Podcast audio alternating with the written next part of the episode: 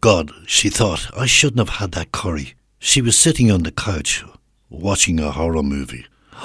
My stomach is gurgling, she thought. I think I'll have a shower and go to bed early.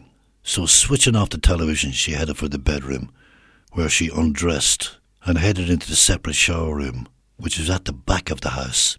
Stepping into the shower, she got this weird feeling of somebody was watching her. But that couldn't be.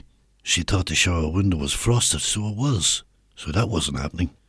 So in she goes and proceeds to delight in the hot water spraying all over her. I love this, she thought. Anyhow, when she had finished doing all that, she came out of the shower and proceeded to towel dry herself. The room was steaming up, so she reached up to the top part of the window and pushed it open.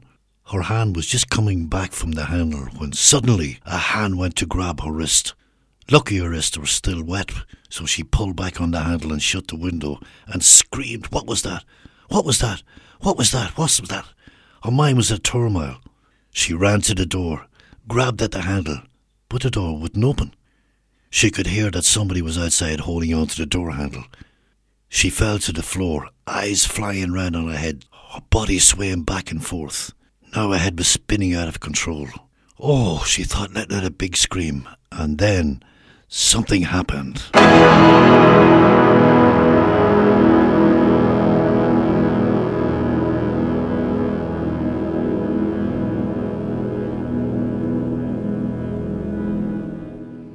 She opened her eyes. She was still on the couch. Man, she was just dreaming.